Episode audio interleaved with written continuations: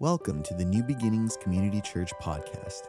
Here at NBCC, we welcome the imperfect, flawed, and broken as much as the healing and thriving because we are all God's children. We hope you enjoyed this week's message. Well, hello again, everyone. Let me try that again. Come on, you, got, you were excited a while ago. That was, hello, everyone. Okay, that's good. Um, just to let you know, I, I try to go and dry off after all the baptisms because I feel like I got baptized too because they were splashing water on me left and right. So, but it was great. It's always it's always good to see people follow Christ and take the next step of water baptism. Amen to that one right there. Yeah. So what we're going to do today is uh, we're going to take our next step in the Book of Acts. If you're new to us. Um, We've been covering Acts. We broke it into four sections. We're in the third part of it right now. We're going to go through the end of February on this piece, and then we're going to, in March, all the way to Easter. What we're going to do on Sunday mornings is we will take the last week of Jesus' life from Palm Sunday. We're going to go Sunday, Monday, Tuesday, Wednesday, Thursday, Friday, then Easter Sunday. Each Sunday we'll cover that day a day of the week as it progresses to Easter. That'll be our next series. So, just so you know, that is coming. We've got some other things in that series that we want to challenge myself and everyone here with, uh, culminating with uh, Resurrection Sunday morning. Now, one of the things we like to do, I like to do, is I'd like us to learn a verse as um, as we're progressing.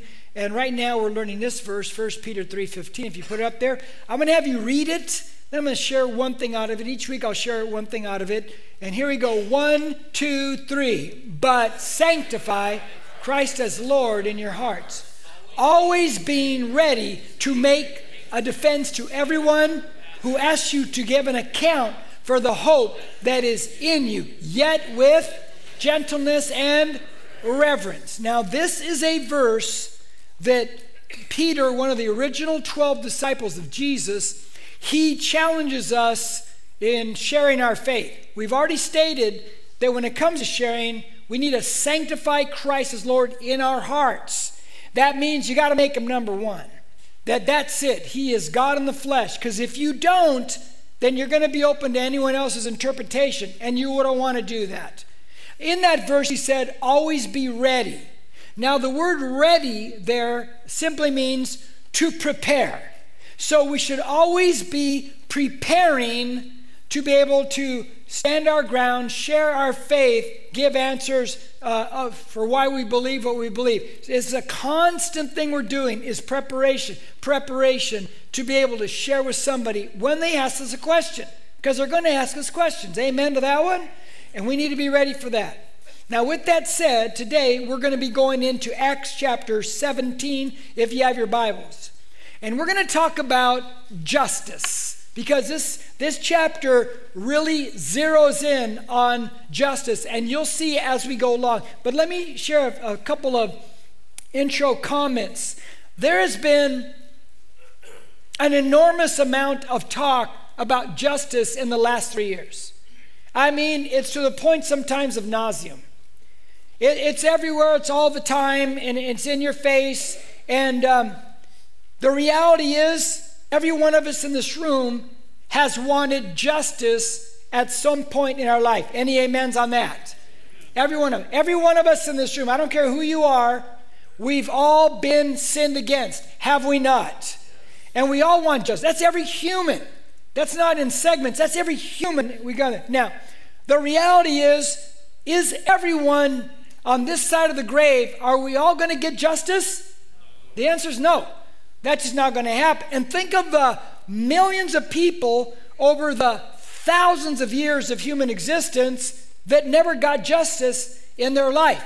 Life was kind of pretty bad. They were either treated it, and they just never ever got any justice. So I want to talk about justice today. Now, you guys know, you've heard that I'm a movie guy, right? Okay. Now, one of my, this is a really top movie that I like a lot. Have you ever seen The Count of Monte Cristo? Who has seen that with Jim Caviezel? Raise your hand. That's it? Stop, put the movie on right now. Okay, this movie, The Count of Monte Cristo. I'm going to ruin it for you, but I gave you 20 years. So, um, in this movie, Edmond Dantes, he's a simpleton, very naive guy. And he gets betrayed uh, by people that he trusts. In the betrayal, they throw him into a prison. It's a bad one. It's the Chateau d'If. He has a fiancee as he's thrown in prison. She doesn't know what happens to him. He's in there for 11 years of his life. And it's, it's bad. When he goes into prison, he meets the person, the character we know as the priest in the prison. And Edmond Dantes and the priest, they begin to tunnel out to try to get out of the prison. And they can only do a little bit at a time. While years are going by, the priest is teaching Edmond Dantes about all about everything in life because the priest is a very seasoned, mature man. He teaches him how to read, math, history, economics, and he teaches him how to defend himself with a sword, teaches him everything. In all that time, they finally come to the realization, Edmond Dantes, as he's gaining knowledge and understanding, he finally realizes why he's in that prison, who betrayed him, who are the ones. And boy, is he upset. And from that moment on, he is set on one thing once he gets out of the prison. He wants to exact justice or vengeance on the people who betrayed him. And if you've seen the movie, how many have seen that movie again? Don't you get kind of a somewhat, be honest, I do, warm feeling when he starts taking vengeance on people? Anybody besides me feel kind of good about that? It's like, yeah, that's what they deserve, huh? They should get that. But here's the thing about it. He finally, he finally escapes. I, I jumped the gun. He escapes through a series of events. I won't tell you anymore. And he gets out and he starts exacting his vengeance on everybody that did him in. He is finally stopped. His justice has finally stopped when his fiancee, they run into each other again, of course, it's movies, and she realizes him, and he, she knows it's him. He's trying to act like it's not. But the whole concept of love, God's love, comes back into play. And that's what stops him. God's love stops him from taking justice, vengeance on the people that did him in, that put him in that prison and robbed him of life for 11 years of his life. And so he gets justice. But guys, we're not all going to get justice. It's not going to happen for everyone. I wish it weren't so. But, and when I say that, I mean we're not all going to get justice in this life, on this side of the grave. But as a follower of Christ, there is justice. There are things that will happen. And if the society understood that, I think we'd have a much better society, but they never will. But today we're going to talk about this justice. We're going to look at Paul. Here's what we're going to do today. You guys all know I'm going to say this every week. I'm going to do commentary Acts chapter 17, start at verse 16. Then I'm going to give you three points. The first two points of Paul's message, the first two points really do not go down the justice line. But when we get to point three, we're going to slam justice home and I'll balance everything out, hopefully, and see why God does certain things and why we can get justice at when it's all said and done. You guys ready for it? Any amens?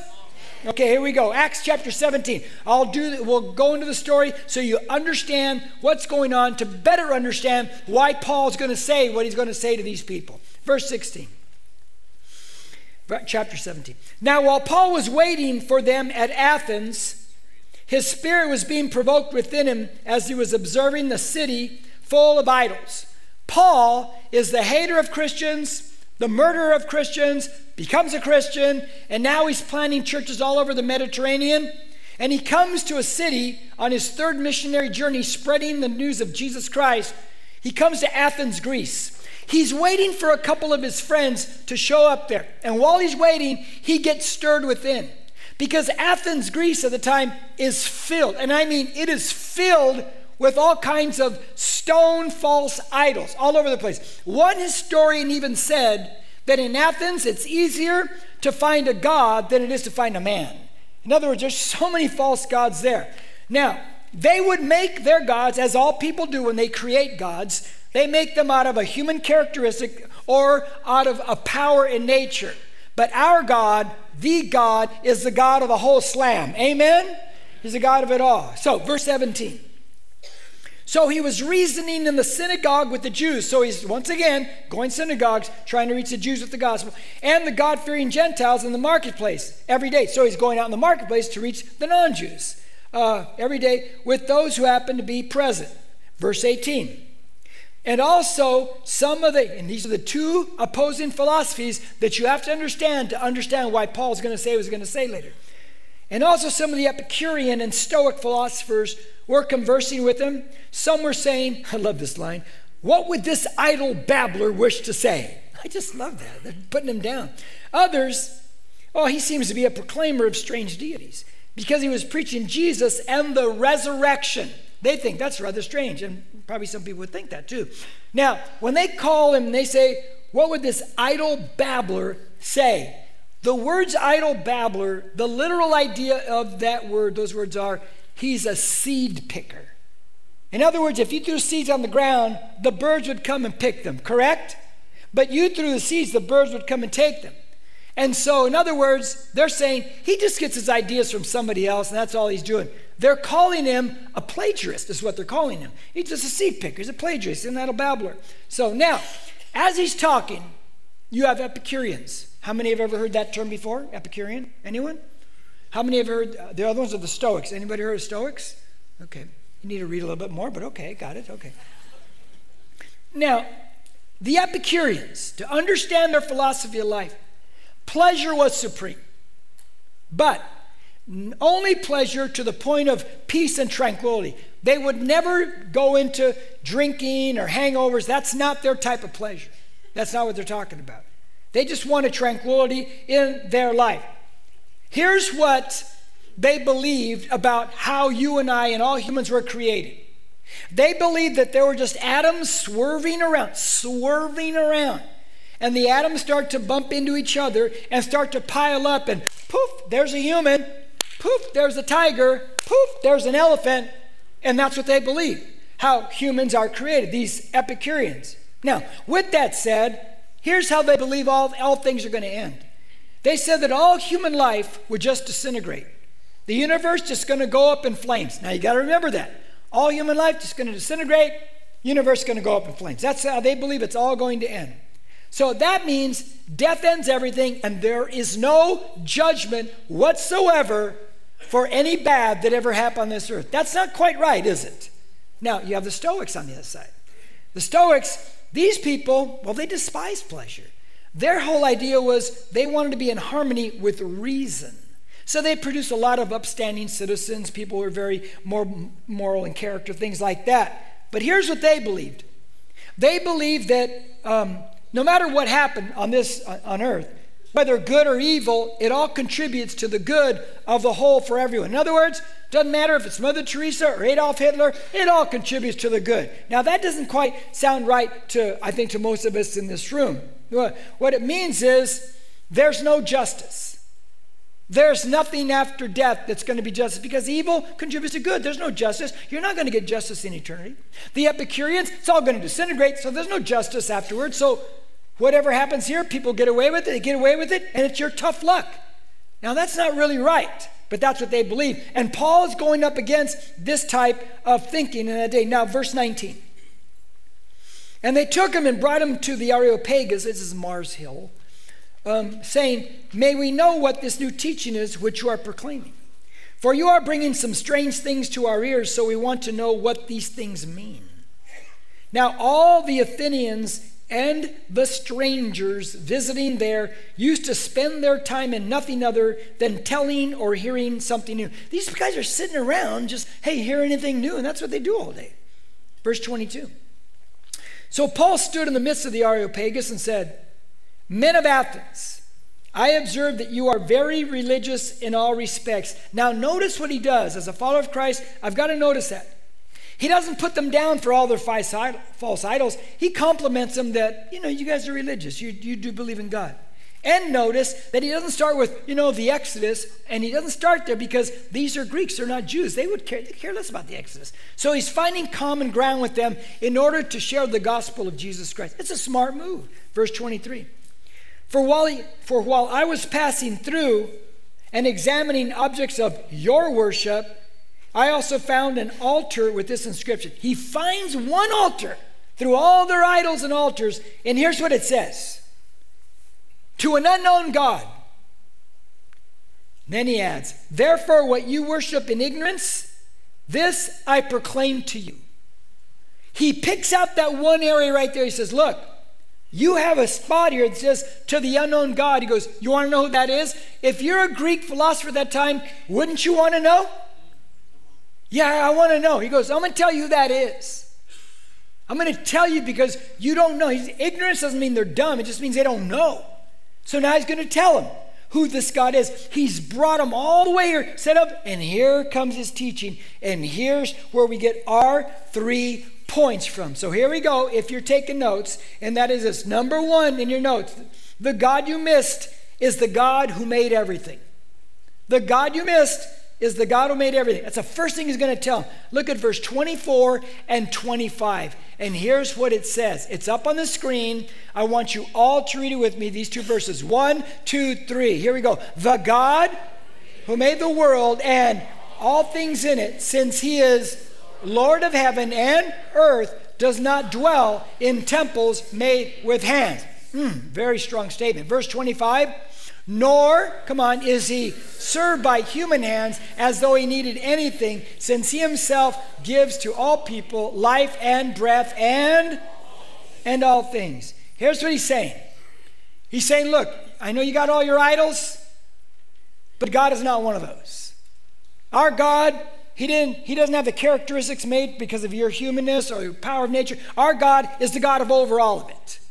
And since he made all things and he's the creator and no one sustains him because he's self existent and he made all things, question who else did he make? Who did he make? He made us. And that's what he's telling these people right here. He's saying the God you missed is the God who made the whole world, the universe, and everything in it. That means he made you. Now, that's a bold statement of Paul to make, but let's take that idea right there and let's break it down on some application for our lives. I do a lot of reading on what science says atheist science, Christian science, and just theist scientists, which are not Christian, they just believe there had to be a creator. And science says, atheist science says, they're materialistic, material naturalism. They believe that's all there is. This is it. That the reason that why you picked, let's say you're married, why you fell in love with that woman or that guy is not because you made any choices. It's just your DNA dancing to yourself, and that's why you picked them. There's no rhyme or reason to it. That's pretty pathetic, isn't it? I don't really know why I love you, it's just my DNA dancing, you know. now, with keep that on side. Now, here's the thing. Science today, atheist science says it can it has the answer to everything. Does it? There's no way. It can't even tell you what gravity is. Yes, gravity is this. No, not what it does, what isn't. That's one of the things it can't. There's many things it can't answer. But here's some things it can't tell you. cannot tell you where you're from. It cannot tell you where you're going. And it cannot tell you why you are here. Have you ever thought, why am I here at this time? Why do I exist? Have you ever thought those things?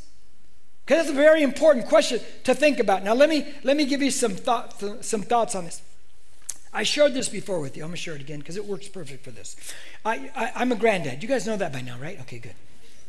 Okay. The oldest is Willa. She's three and a half, thereabouts. And uh, once she got to a point, like about two and a half, where I thought she could understand what I'm going to tell her, I told her this because it's true. I said, Willa, Granddaddy, that's me. I waited all my life for you to show up. And then you came to me. All my life I waited for you.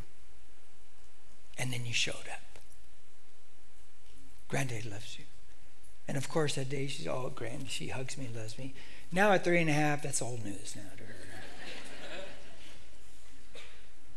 but what did I just tell her? I told her I love her and I want her. I want her.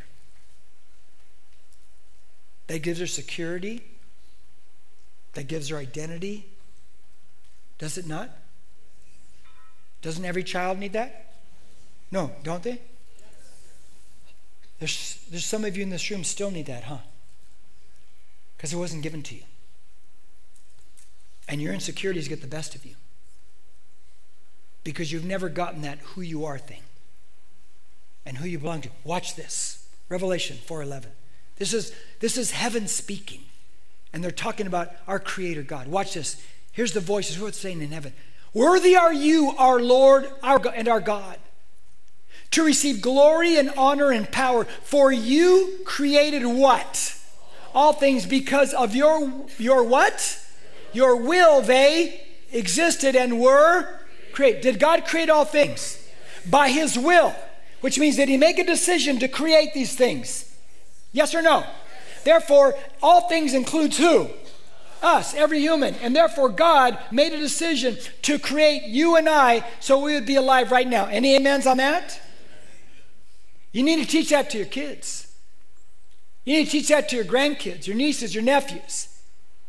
You need to teach that to yourself. To know that God wanted you, that you're God's highest creation.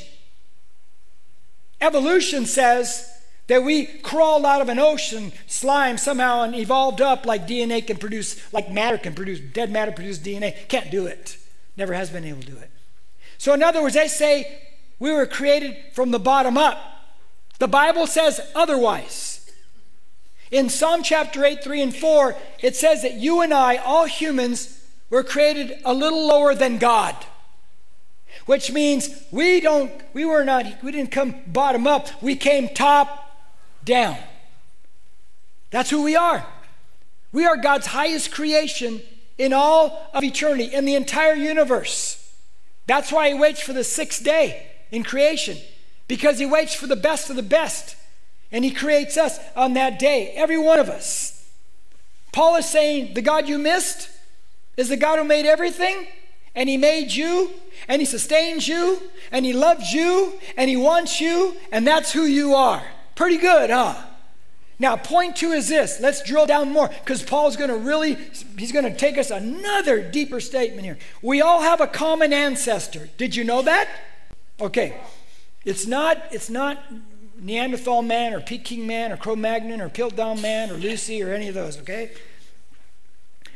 Now, watch verse 26. And he made from one. From how many? Say that again. How many? From one. From one man to live on the face of the earth, having determined their appointed times and the boundaries of their habitation. Now, Epicureans, they all said swerving atoms. That's no, no. It says here, no, God kickstarted this whole thing. We know from Genesis, because you know, he's like God, all powerful, that he creates all this stuff, then he takes the dust he created and then he forms man because he's like God, and then he breathes into him, makes him a life giving soul. So, from the one man, then the wife Eve, God creates from the side. From these two people come all people on planet Earth. Any amens? That was so weak. Let me try it again. From these two people come all people on planet Earth. Any amens? Okay, listen. Because this drives me nuts. On TV and whatever journalists and politicians, all they they utter things that divide us. Has anyone noticed that yet? How you picking up on it yet? It's crazy what they do, and people buy, in, buy into the cliches. They say that we're all these different races based on shades of skin color. You ever notice that? What did that verse say? That there's not different races, there's what? There's one. Say one. But they divide us, all of humanity. They, they say we're all these different races. Can I give you a sidebar? Good, because you, you don't have a choice. and, this is just logic, okay? I like logic. And I'm going to give you one reason why I could never buy into evolution at all, besides the DNA thing. It's like, if we've evolved over millions and millions and millions and millions and millions of years, like we've evolved from, you know, single celled, whatever ooze coming out of there, and then from apes and this and that up the, the ladder, and if uh, a, a, a lizard t- turned into a bird, evolved to a bird, and a cow evolved to a whale. And there's all kinds of stuff like that that they say. If this all happened, all those in between stages of evolution over millions of years, how many bones of in between phases should we be finding out there? You should be digging them up in your yard. When you plant a tree, you go, oh my gosh, look, here it is part lizard, part bird. Shouldn't you? I mean, that's lo- guys. I'm not trying to put you down. It's just log- logic. There should be millions and millions and millions of these bones. How many have they found? Zero. Zero. Nothing. And yet they say it's fact. Yeah, what it is. No, no, it's not. Now, back to this issue. We come from these two people, every one of us. Now, here's the thing. Because we're all, they divide us by shades of skin color. Here, here's the thing. Did you know that no one is white and no one is black? Did you know that? No, scientifically, did you know that? You ever run anybody that color? I've never run anybody that color either. That, that, that's not true. That's not even science. See, we all have melanin in our skin. Melanin is brown. It's not white, it's not black. And the reason why lighter and darker shades of skin is simply that each person retains a different amount of melanin, and that gives you your shade of skin color. And that's all it is. Did you know that? How many of you did not know that? Just I'm just curious. You didn't raise your hand. Let me see. Okay, raise your foot. No, I'm just joking. Okay. Now, okay, so so, so th- think of it like this, okay? So now that you know that, let's go back in the Bible because the Bible is like real smart. And the more archaeological digs they do, proves the Bible again, proves the Bible again. Now, watch Noah and his sons. And by the way, if you thought, put the verse up there. By the way, when I said Noah, if you say, oh man, how could Noah, anybody ever ask you this question? Say, how could Noah fit all those animals on the ark? Ask him this question How many do you have to put on there? And then just sit back and wait. See what they say, because they have no clue. And then ask them, How big was the ark? And sit back and wait. Because you see, the burden of proof is on them once they make the statement, is it not? Why do I have to say anything? I'll just ask them a question back since they know everything on that topic. So, Noah. Okay, watch Noah's sons. Noah's 500 years old. Oh, you, how can you believe someone lived that long? Very simply. Very simply. People were supposed to live how long originally? Forever. And now, generation after generation after Adam and Eve, sin comes in the world, and then the vapor canopy's gone during Noah's flood, and the sun's rays come through, and little by little it affects the genetic code, and you don't live as long. Does it make sense? It's perfect sense. And Noah became the father of Shem, Ham, and Japheth. He's got three sons. Noah does. They come off the ark. They're the only family. Ham, the one son, his name Ham, it means dark, it means dark. Japheth, the other son, his name means light or fair. Shem, his name means the name. But think of Shem, the Semitic tribes. You ever heard of anti Semite? Those are the Jewish, those are the people of the Semite tribes. So they're medium browns. And now you got these son, dark, medium brown, fair, light skin, and they're going to go into different parts of the world. And then you've got the Tower of Babel. That's where you get all the languages on earth. And so once God confuses the languages, if you can't speak the language of someone else and there's no interpreter back then, you're going to spread out because that's what God wanted. And they begin to spread out. And once, and there's no planes, trains, and automobiles, and a certain people group that speaks that language goes a certain area for 1,000, 1,500 years, the gene pool stays in that group. And guess what? They take on certain characteristics, become very dominant in the characteristics. Amen to that one? Does that make sense? Yes or no? Okay, good. Now, now me, I'm Mexican. Okay, you know what I am? Let me explain to you. So as they traveled eastward uh, the Sinite, one of the words is Sinite, but these the, became the Asians, and they go over the Aleutian Strait during the, the only ice age after Noah's flood, and they travel down North America into Middle Latin America, South America. They came there. No one was originally here. Sorry to break it to you all, but they came here. Sorry, and then they come down, and then Cortez and the gang, they come from Spain, right? The Europeans come. And once Cortez comes and these people come and they hit each other in what we now know as Mexico, they intermingle. And what do they have? The Mexican. I'm a combo meal. right? How many combo meals do we have here? By now, you're all a combo meal, okay? Okay, so, but that's how we all came to be. That's why you have these slight little variations that, that are nothing. They're very, they're minute, but we're all part of one race from Adam and Eve. That's why I love to tell you this. You've heard it say many times. If you're married, you married a relative. Distant, but a relative. Turn to your spouse and say, cuz. No, don't do that, okay. don't do that. But it's a distant relative. It really is. Because we all came from Adam and Eve. Does that make sense? Okay, good. Now let's get to the issue of hand. Number three, God has fixed a day to judge the world in righteousness. Here it comes back to judgment again and justice. 27 to 31 says, that they would seek God if perhaps they might grope for him and find him, though he is not far from each one of us. So, in other words, we need to seek God, and God is right there. If we look for him, we'll find him. For in him we live and move and exist, and even some of our own, your own poets have said, for we also are his children. So God sustains us. Verse 29. Being then the children of God, we ought not to think that the divine nature is like gold or silver or stone, an image formed by the art and thought of man. In other words, all your idols, that's not God. That just can't be it, because He's the creator of everything.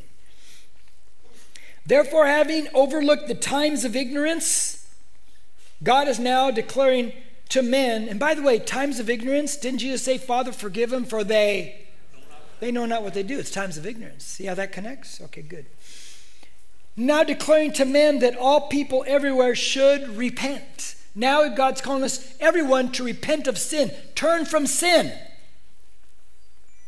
Because He has fixed a day, here it is, because He has fixed a day in which He will judge the world in what?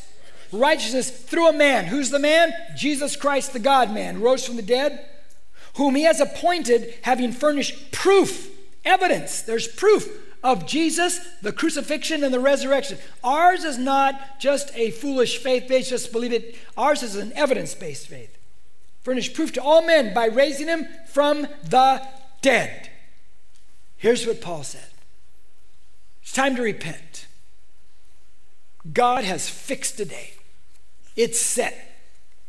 There's going to be judgment and justice. And the reason why he could fix a day is because the righteous one, Jesus, is the alone who can, who can judge on that kind of day because he's fully righteous. So justice is coming. Could the Epicureans and the Stoics offer that? Yes or no? No, this is all going to end. Whatever bad hand you got, that's just it. Tough luck to you. I'll share this. I shared it six years ago to give you kind of a concept. It was six years ago. I performed a wedding. My wife Went to the wedding, but we drive in separate cars because I have to get there early. We're coming home. It's in another city, about 30 miles away. My wife was at an intersection. There's a car in front of her. It's a red light. She just stopped right there. The car in front of her slowly backs up, taps our car. And my wife thought, did I move forward? This, and, and after a time, she realized, I never moved forward at all.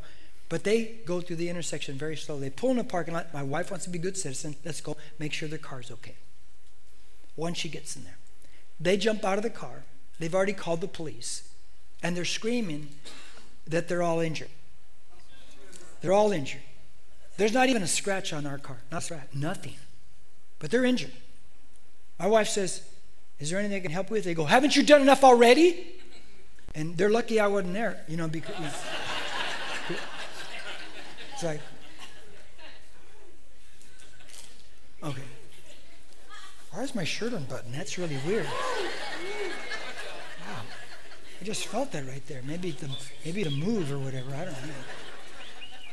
So they um of course they sue the our insurance.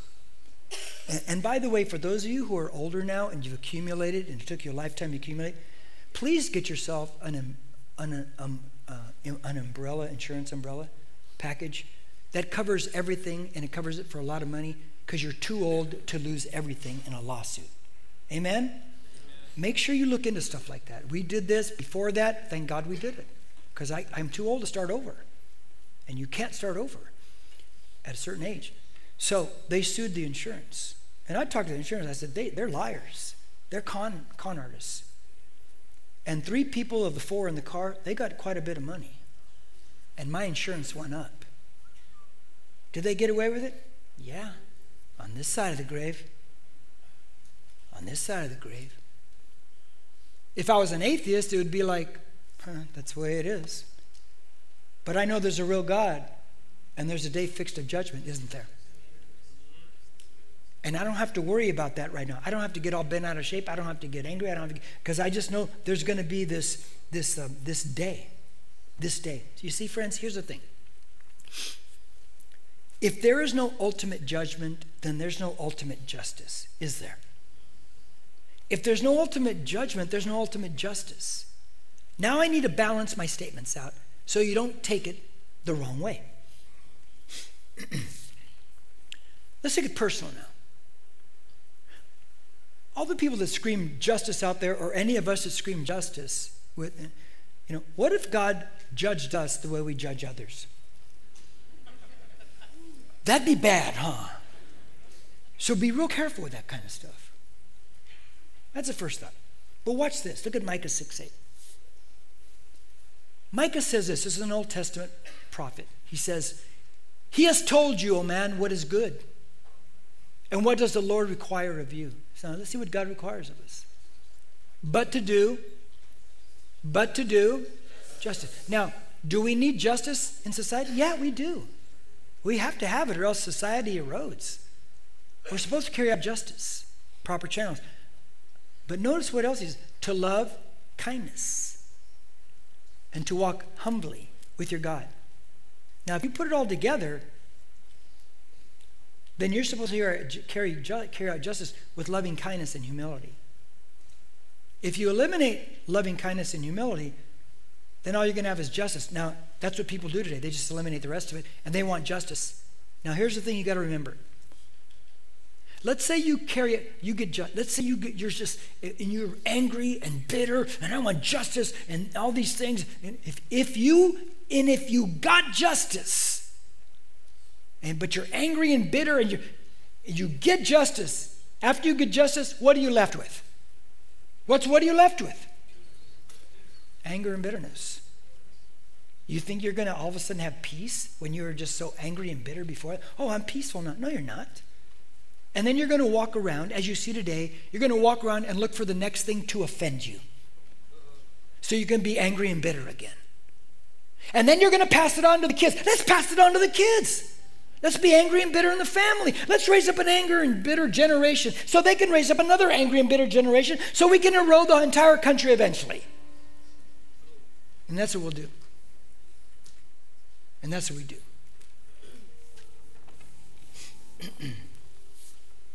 By the way, if you're walking around always offended, please stop. Quit wasting your emotional energies on that stuff. Now, let me, let me try to bring this home. If you don't get justice here on this side of the grave, there's justice in eternity. It's coming. God has fixed a day of judgment. If, there, if we're atheists, then it's hopeless. But there is a living God. And he's going to judge on that day, a day that's fixed. That's what Paul says is coming. Now, here's the objection somebody in this room might say. Watch, because we say judgment's coming, because Jesus is going to carry it. 2 Peter 3 3 through 7. Watch this. Know this, first of all, that in the last days mockers will come with their mocking, following after their own lust. Yeah, we see that. Here's what they say they say, Where is the promise of his coming? For ever since the fathers fell asleep, all continues just as it was from the beginning of creation. In other words, they're saying, Come on, you Christians say Jesus coming. Nothing's changed. Where is he? For when they maintain this, It escapes their notice that by the word of God the heavens existed long ago and the earth was formed out of water and by water. Verse 6. Through which the world at that time, what time? Antediluvian, before the flood of Noah. The world at that time was destroyed, being flooded with water. What's he saying? He's saying, when people say, oh, you Christians keep saying Jesus coming, judgment's coming, give me a break. It has, it's not happening. They forget that God once brought judgment by water. Any amens? They forget that. And then, verse 7 But by his word, the present heavens and earth are being reserved for fire kept for the day of judgment and destruction of ungodly men. He destroyed it first by water. The second judgment comes by what? Fire. It's coming. Now. Now. Sounds gloomy. But it isn't. Because here's the answer even to that. Here's a balance to that. Put it up there. Same chapter. Peter continues by saying, The Lord is not slow about his promise, as some count slowness, but is patient toward you, all of us in this room, not wishing for any, all of us, any of us to perish, but for all to come to repentance. Okay, let me put it together. Um, there's a day of judgment fixed but it hasn't come yet. People say, oh, he's not come. You keep saying, okay, here's why he hasn't come yet. How many of you in this room have been a Christian 20 years or less? Raise your hand. Okay. How many of you have been a Christian 10 years or less? Raise your hand.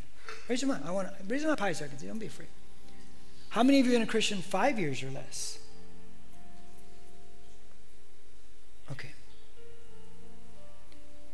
Aren't you glad Jesus didn't come over 20 years ago? Anybody glad about that one? Oh, I am. But he's patient. And he's patient for you and I. He doesn't want any of us to perish. He doesn't want anyone in hell. The day is fixed, but he's patient. He doesn't want any to perish, but all to come to repentance.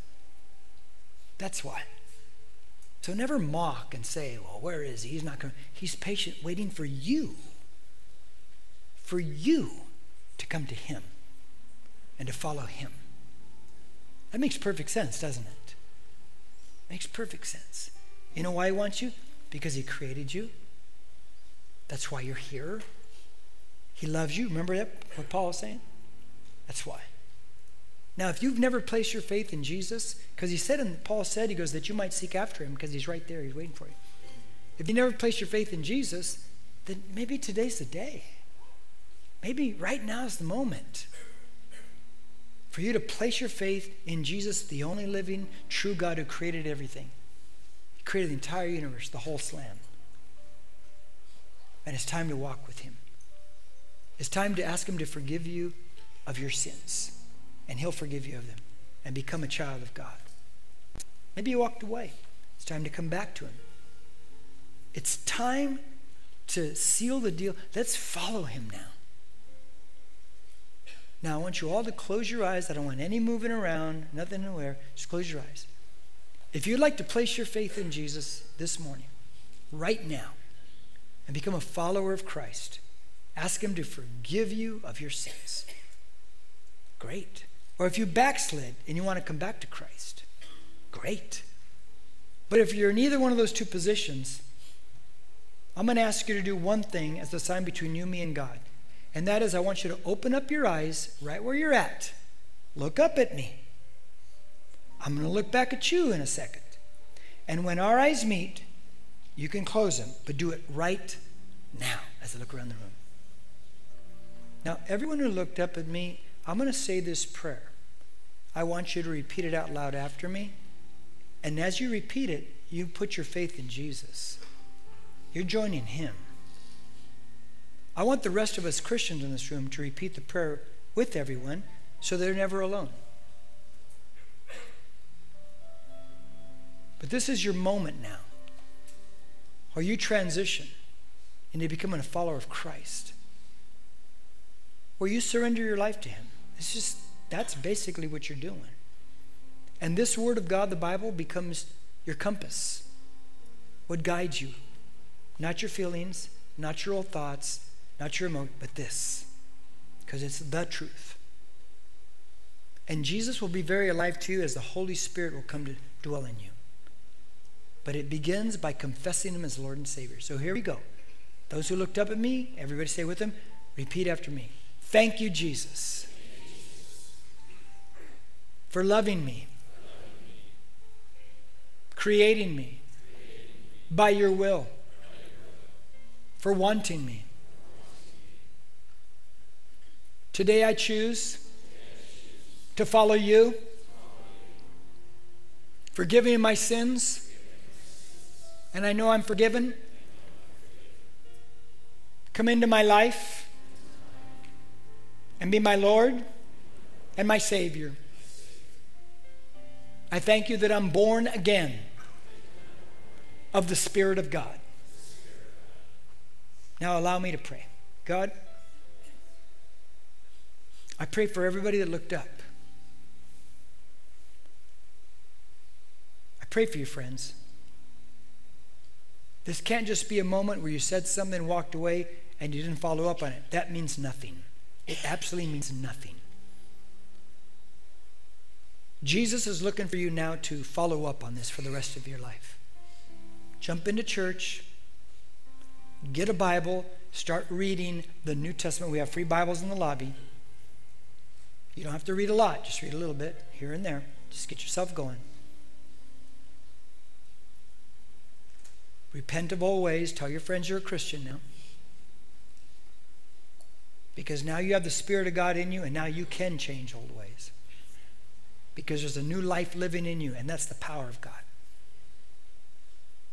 And we thank you, Lord God, for everyone who looked up today. We thank you, Jesus, for everything in our lives because you're so good to us. Thank you. In Jesus' name we pray. And we all said, Amen and amen. Would you stand up with me, everybody? Repeat after me, everyone. Here we go. Lord, keep me outward focused and fill me with your spirit. Give me the boldness to share the gospel with others.